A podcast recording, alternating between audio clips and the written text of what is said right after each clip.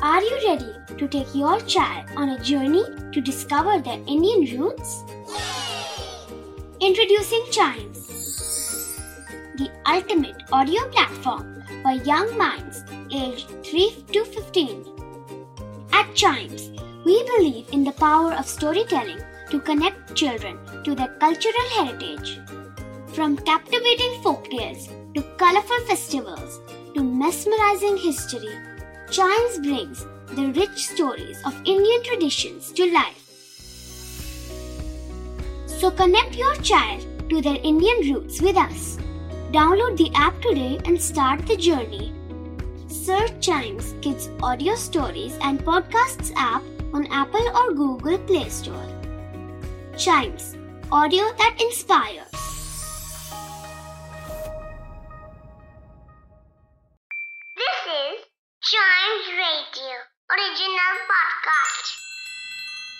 World के सबसे बड़े देशों में से एक है इंडिया।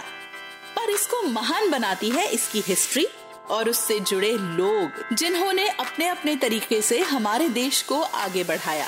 इस पॉडकास्ट में हम बात करेंगे ऐसे ही कुछ फ़ेमस इंडियंस की, जिनके बारे में हम सबको पता होना चाहिए। इस एपिसोड में हम जिन फ्रीडम फाइटर की बात करेंगे, उन्हें grand old lady of Indian freedom movement भी कहा जाता है। जब इंडिया के बड़े लीडर्स एक बहुत ही प्रोमिनेंट मूवमेंट में आ नहीं पाए, तब उन्होंने उस मूवमेंट को लॉन्च करने का जिम्मा उठाया था। एक ऐसी फियर्स फ्रीडम फाइटर जो इंडिया की आज़ादी के लिए कई बार जेल गई। अरुणा आसिफ अली। इनका जन्म 16 जुलाई 1909 को पंजाब के कालका में हुआ था। इनका बर्थ नेम अरुणा गांगुली था। इनके पिता का नाम उपेंद्र नाथ गांगुली था और वो एक रेस्टोरेंट चलाते थे। इनकी माताजी का नाम अम्बालिका देवी था।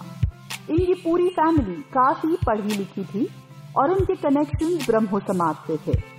अरुणा की स्कूलिंग हुई लाहौर और नैनीताल से। ग्रेजुएशन के बाद वो कोलकाता में पढ़ाने लगी और 1928 में उनकी शादी हुई इंडिया के फ़ेमस बैरिस्टर आसिफ अली से। Asif Ali Indian National Congress के सीनियर मेंबर थे। ये वही अकम्पलिश लॉयर थे जिन्होंने लाहौर कॉन्स्पिरसी केस में बटुकेश्वर दत्त और भगत सिंह की तरफ़ से केस फाइट किया था। वो टाइम कुछ अलग ही था और उस टाइम में रहने वाले लोगों का जज्बा भी। सभी लोग, उनका पूरा परिवार फ्रीडम मूवमेंट में इन्वॉल्व रहता था। इसीलिए 19 इयर्स की एज में आसिफ अली से शादी करने के बाद अरुणा ने इंडियन फ्रीडम मूवमेंट में अपने कदम रखे और अपनी शादी के दो साल के अंदर ही उन्हें जेल हो गई। वो इसलिए कि उन्होंने ज़ोर शोर से सॉल्ट सत्याग्रह में पार्ट लिया था। इतनी एजुकेटेड होने की वजह से और इतने सारे मेन फ्रीडम फाइटर्स के बीच कुछ ही वुमेन फ्रीडम फाइटर्स में से एक होने के कारण उनकी पॉपुलैरिटी इतनी हो गई कि वो ब्रिटिश की नज़र में एक थ्रेट की तरह आ गईं।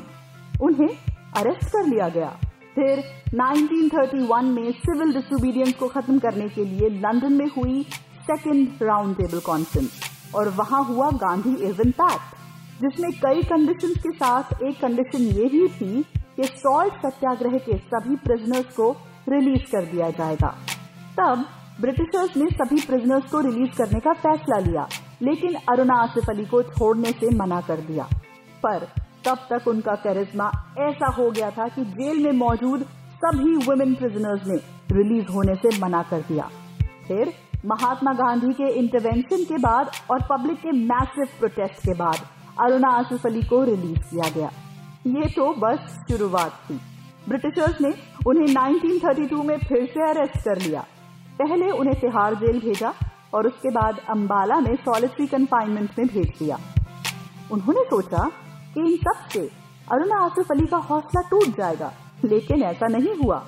हालाँकि, उन्होंने पॉलिटिकली एक स्टेप पीछे ले लिया। वो अंडरग्राउंड हो गई, लेकिन फ्रीडम के लिए उन्होंने अपने एफर्ट्स जारी रखे।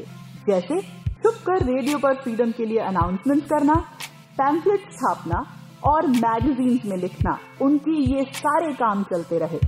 पर अभी उन्हें वो करना था, जिसकी वजह से देश में आज़ादी की चाह की ऐसी लहर बहनी थी जिसने ब्रिटिश राज को हिला कर रख देना था।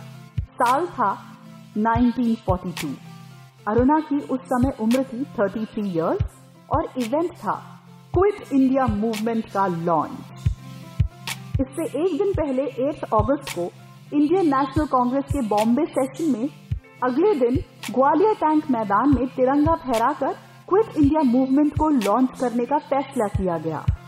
ब्रिटिशर्स को इस बात का पता चल गया। उन्होंने 8 अगस्त को ही इंडियन नेशनल कांग्रेस के सारे बड़े लीडर्स को अरेस्ट कर लिया। 9 अगस्त को फ्लैग होइस्टिंग के लिए कोई नहीं था। एक वैक्यूम क्रिएट हो गया। अरुणा, आसिफ अली समझ गई कि अगर आज ये मूवमेंट शुरू नहीं हुआ तो इंडियन नेशनल कांग्रेस का ये स्टेप फेल हो जाएगा। अभी नहीं तो कभी नहीं। इसलिए बिना हिचकिचाए 9 अगस्त को कुछ साथी फ्रीडम फाइटर्स के साथ ग्वालियर टैंक मैदान बॉम्बे में जाकर उन्होंने बहुत ही बहादुरी से ट्राई कलर को होस्ट किया और क्विट इंडिया मूवमेंट के लॉन्च को अनाउंस किया, जिसके लिए उन्हें नाम दिया गया heroine of Indian independence movement इसके बाद ब्रिटिश पुलिस उन्हें ढूँढने में लग गई और वो फिर से अंडरग्राउंड हो गई। इंडिया में हर किसी के होठों पर उनका नाम था। और ब्रिटिशर्स के पास उन्हें अरेस्ट करने का मिशन।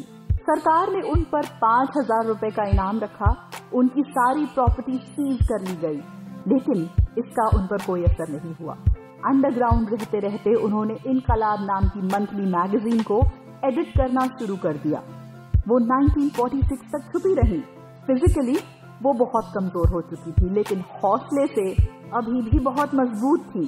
फिर भी कई बार महात्मा गांधी के कहने पर उनका मान रखते हुए उन्होंने खुद को सरेंडर कर दिया 1947 में इंडिया को इंडिपेंडेंस मिली और 1948 में उन्होंने सोशलिस्ट पार्टी ज्वाइन कर ली, जिसके बाद वो वुमेन अपलिफ्टमेंट के एफर्ट्स में शामिल हो गईं। 1958 में वो बनी दिल्ली की पहली वुमेन मेयर इंडिपेंडेंस और कंट्री के लिए उनका कंट्रीब्यूशन इमेंस था, इसलिए उन्हें मिले कई अवार्ड जैसे International Lenin Peace Award in 1964, Jawaharlal Nehru Award for International Understanding in 1991, 1992 में उन्हें मिला India second highest civilian honour the Padma Bhushan और 1997 में पॉस्टमसली उन्हें मिला भारत रत्न इतना ही नहीं न्यू दिल्ली में इंडिया गेट के पास एक रोड उन्हें डेडिकेट की गई और उसका नाम रखा गया अरुणा आसिफ अली मार्ग अरुणा आसिफ अली की लाइफ से हमें ये सीखने को मिलता है कि अगर सिचुएशन आपको कंट्रोल कर रही हो, कोई रास्ता ना दिख रहा हो तो अपने कंफर्ट जोन से निकलकर चैलेंजेस को फेस करें और फिर एक्शन लें। तो ये थी अरुणा आसिफ अली की लाइफ से कुछ इंटरेस्टिंग बातें। ऐसे ही और आइकॉनिक इंडियंस के बारे में जानने के लिए सुनिए famous Indian personalities all kids should know about podcast K or B episode. Radio.